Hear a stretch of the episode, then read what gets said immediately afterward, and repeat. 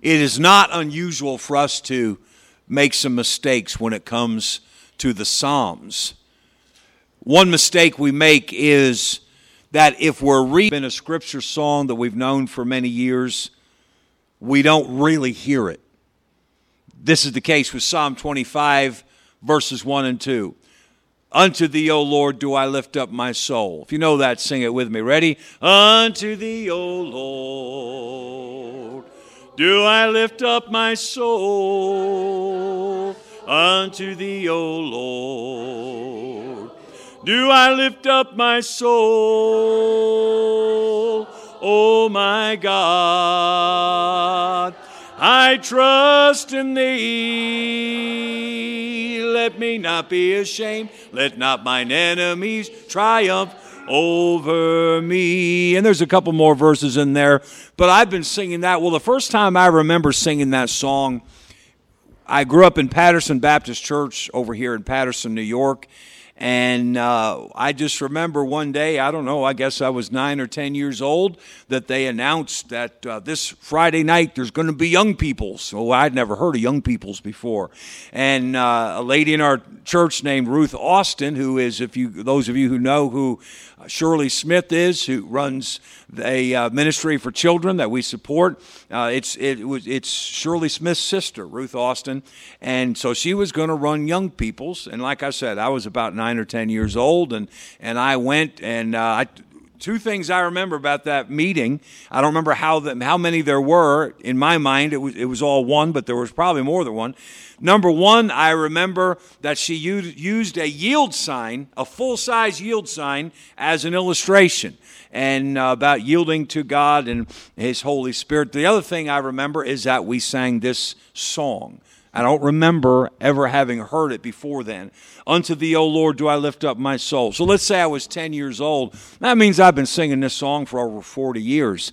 And so when you when you how many have sung this song for a very long time raise your hand okay so when you see it when you open your bible and oh today's psalm 25 is one of the things i'm going to be reading it's so easy just to almost as you read it in your mind you're you're hearing the tune and for that reason you don't really see the words another mistake we make when we read the psalms if we're not careful is that we assume because there are a lot of similarities and many of them were penned by the same man, David, we assume that they're all the same. Oh, all the Psalms are pretty much the same. They are not. And it would help you to take the time to really examine what is going on in this psalm. For starters, pay attention to whom the psalmist is talking in this very psalm. He begins in the first seven verses, he's talking to God. And then starting in verse 8, he's talking about God. Well, don't miss that distinction. And so that's, a, that's one place to start of understanding what's going on. See the changes as you go through. Another thing to notice as you read any given psalm is to notice the tone. Okay? For example, in some Psalms, it begins out praising the Lord, and then very soon it turns very sad. And you can feel the heaviness of the psalmist. And what I prefer to do when I'm reading a psalm is before I look at the, the, ultimate, in my opinion, the ultimate commentary on the book of Psalms is a book called The Treasury of David. And actually, it's not a book, it's, it's a couple of volumes written by Charles Haddon Spurgeon. One reason that The Treasury of David is the ultimate commentary, in a lot of people's opinion, on the book of Psalms is that he not only writes his thoughts on every psalm, but he has read other commentators and he names them and writes what they said about it, about this particular psalm, this line, and so forth. And so it's sort of the ultimate collection. On, but before I go to the treasury of David, I want to see what I'm seeing in there. And I may read the psalm, that one psalm, three, four, five, six, seven times before I even begin to make an assessment of what it's telling me. Here's what I want to urge you to do, though. I'm not asking you to become a Bible scholar, but listen get to know individual Psalms and learn when to run to those Psalms. You will find some favorites.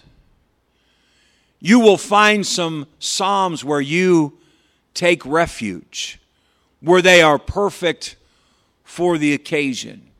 I remember on 9 11, they asked me, the, the Putnam Hospital, they asked me, I had some uh, connections with them, and so they called me and they, they asked me if I would come to the hospital the day after, Wednesday morning, and I couldn't believe they were doing this. They were going to call, they were going to invite the entire hospital staff, if they wanted to, to come down to the lobby. And they asked me to just speak to them. Because you remember how everyone was just so shaken up. We didn't we didn't know what what was going on, and uh, so I went down there and I I prayed about what I should say. But among the other things that I said, the first thing that I did was I read to them Psalm 27 because Psalm 27 was it's it has it's one of the psalms that talks about when my enemies rise up against me and it's very comforting. And uh, I mentioned this, I've mentioned it before, that just with this second hospital stay, the night that uh, the surgeon came in late in the afternoon and uh, he gave me my options and he didn't say we have to take my first amputation in 2010 they said we have to take half of your foot or you will die but this time that was not the case that actually they didn't tell me I would die. They told my wife, and they made it seem uh, they they sort of covered up that information to me. But anyway, they um, this time the surgeon said he said I can I can uh, just help you survive for a few years. You know, I'll keep working on your foot. And you can keep your foot. He said, or you can make the choice to have me take your foot. And we had already pretty much decided that if they if if they brought up that option that I was going to take it. Nevertheless, you know how it is. It's kind of it's different when they actually say it. When you actually understand, oh, he's recommending that they take my foot, then uh, it's a different it's a different thing. That night, even though I had already made up my mind, and even though I had already spent some time praying about it, it was a long night because I realized there's no turning back after after tomorrow. And so uh, I was supposed to give my answer at 9 o'clock in the morning, and uh, I didn't sleep for a good part of the night. But all night long, I don't know why, all night long, the Lord gave me Psalm 27 1. The Lord is my light, my salvation. Whom shall I fear?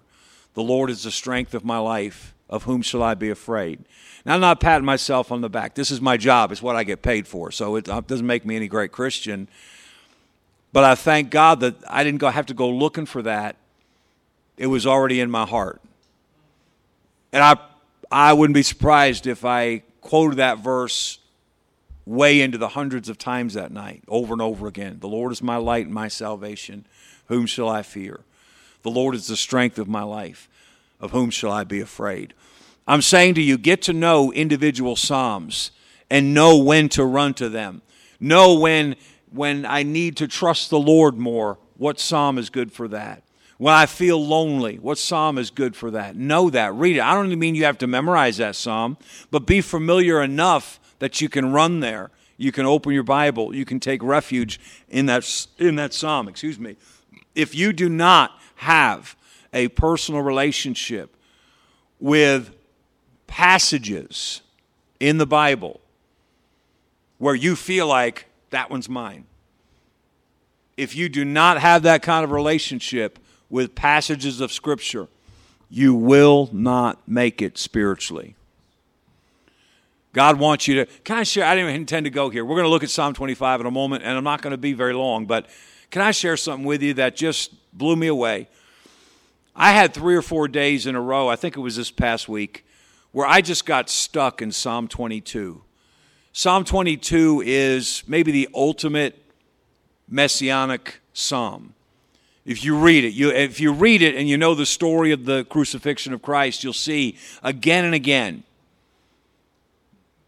not only words that Jesus spoke, but also things that the crowd spoke at Jesus' crucifixion that are prophesied in Psalm 22 and descriptions that are made of the crucifixion. Psalm 22, in my opinion, and if there's another, I, I, I, I guess I haven't noticed it yet as much, but Psalm 22, the ultimate messianic psalm, eh, I just said especially. Come up here and smack me, would you please? I said especially. Um, especially Psalms about the crucifixion of Christ. But here's what never, ever hit me until just the other day. Psalm 22 begins, My God, my God, why hast thou forsaken me? And I guess I'd always looked at that as clearly David, through the Holy Spirit, prophesying what Jesus would say when he was on the cross but what never, what I never saw before is that Jesus memorized that scripture. And on the cross, he was quoting what was in his heart to get him through. Yes, he was crying out to his father, but it certainly wasn't coincidental that he was word for word saying what Psalm 22 once said. He was quoting what was in his heart. And I say to you, learn the scriptures, uh, especially Psalms, that are there for you for specific situations. And when you get in those situations, run to those Psalms and call out to the Lord in the words that He has provided for you with all your heart. Let's look quickly look at Psalm 25. Psalm 25, first of all, verses 1 through 7. David waits on the Lord. In this, in this passage, clearly, David is under attack. He talks about his enemies. And he starts out, Unto thee, O Lord, do I lift up my soul. This is something more passionate than, Lord, I'm going to say my prayers. He says, I lift up my soul. Have you ever been in such a desperate situation that you just lift up your soul to the Lord? David lifts up, he, he pours. I think of Hannah here, who poured out her soul to the Lord because she, she had struggled all those years and now she just she's not holding back. David said, I'm not holding back. I lift up my soul to you. He says in verses 2 and 3, Lord, I, I, I, trust in you. All my trust is in you. Let me not be ashamed. Can I put that in our word, in our terms? I'm trusting you. Don't let me down. I'm trusting you. Don't let me look foolish. Don't let me look stupid. Let me not be ashamed. Let not mine enemies triumph over me. Don't let them win. Let none that wait on thee be ashamed. Understand. This is not David saying, I better, I better have a talk with God so he doesn't start letting people be embarrassed. No. This is a prayer that is confirming what God already does. David knows God doesn't let his people down. But have you ever been there? Sometimes you just need to say it. Lord, I know you're not going to let me down, but please don't let me down. Let me not be ashamed. Let none that wait on thee be ashamed. Let them be ashamed which transgress without cause. The, the people that are causing trouble for no reason, let them be the ones that get embarrassed. That's what he's saying here. Then I want you to notice what it looks like for somebody, what it sounds like when somebody's waiting on the Lord. Verse 4, show me, teach me. Verse 5, lead me, teach me. On thee do I wait. When you're waiting on the Lord, you're simply saying to the Lord, Show me, teach me. I need you to show me the way. I need you to teach me. Oh, God. Uh, most believers, I'm afraid, we have no idea what it means to really rely on the Lord. You're not going to rely on the Lord without periods and seasons of constant communication and constant pleading. Show me, teach me, help me. So, verses 1 through 7, David waits on the Lord. But then notice, as I mentioned before, a shift in verses 8 through 15. David extols God's goodness. Good and upright is the Lord. Therefore will he teach sinners in the way. The meek will he guide and judge. What are you saying? If you read on down, and we read it already, God's such a good God.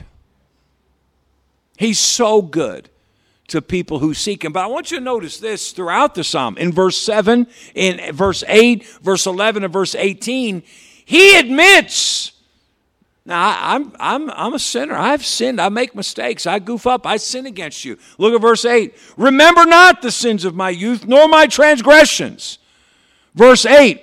Therefore will he teach sinners in the way. Do you think he's not referring to himself? Of course he is. Verse 11. Pardon mine iniquity, for it is great. Verse 18 Look upon mine affliction and my pain, forgive all my sins. David's not claiming, oh God, you got to help me because I've been so good.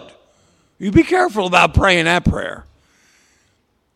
He said, oh God, I lift up my soul to you and I trust you and I'm begging you to help me, to lead me, to guide me, to protect me. Forgive my sins. I haven't been perfect. I am weak. I am flesh. But he makes his case based on the goodness of God and the absolute wickedness of his enemies. David extols God's goodness. And then he closes verses 16 through 22. David pleads for deliverance. Turn, un, turn thee unto me, have mercy upon me, for I am desolate and afflicted. The troubles of my heart are enlarged. Oh, bring me out of my distresses. And he goes on and says, God, please deliver me. Deliver me. You, you'd be, if you, if you read a lot of the Psalms in, in a close amount of time, you would be impressed of, by the fact of how much David asks for God's deliverance. Let me just put a scenario quickly in your head and we will close. When two people have a conflict, whose corner is God in? So, you know, my wife and I, this is a this is a hypothetical example. My wife and I really haven't been getting along. We've been going at each other. We're both Christians. Whose corner is God in? The answer is He's in both your corners if you'll both turn to Him. God doesn't pick sides between His children.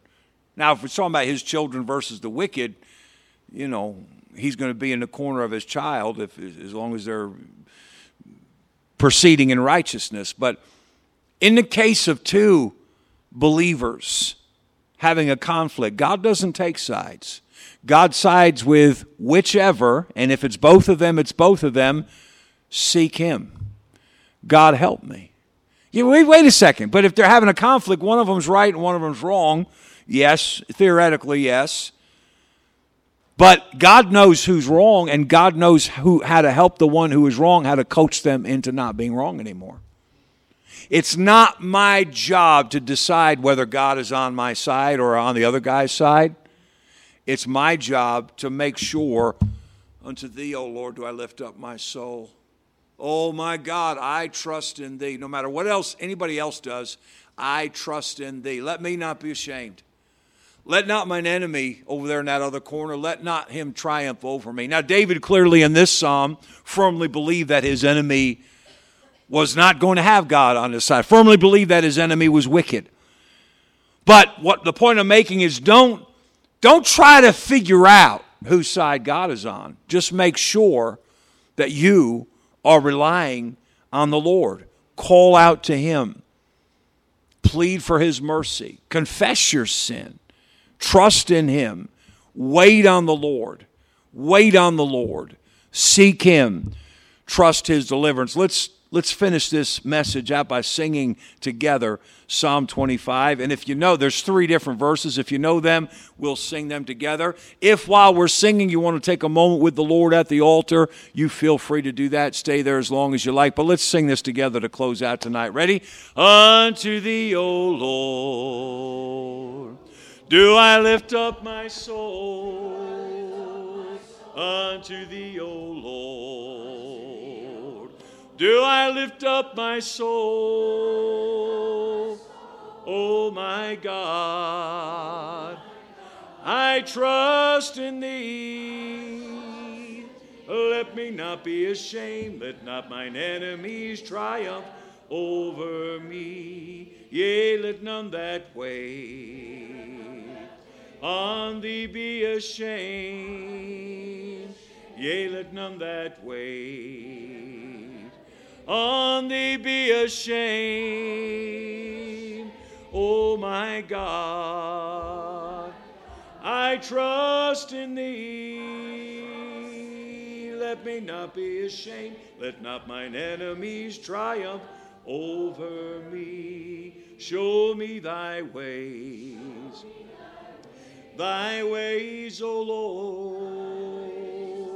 Teach me thy paths, thy paths, O Lord. O my God, I trust in thee. Let me not be ashamed. Triumph over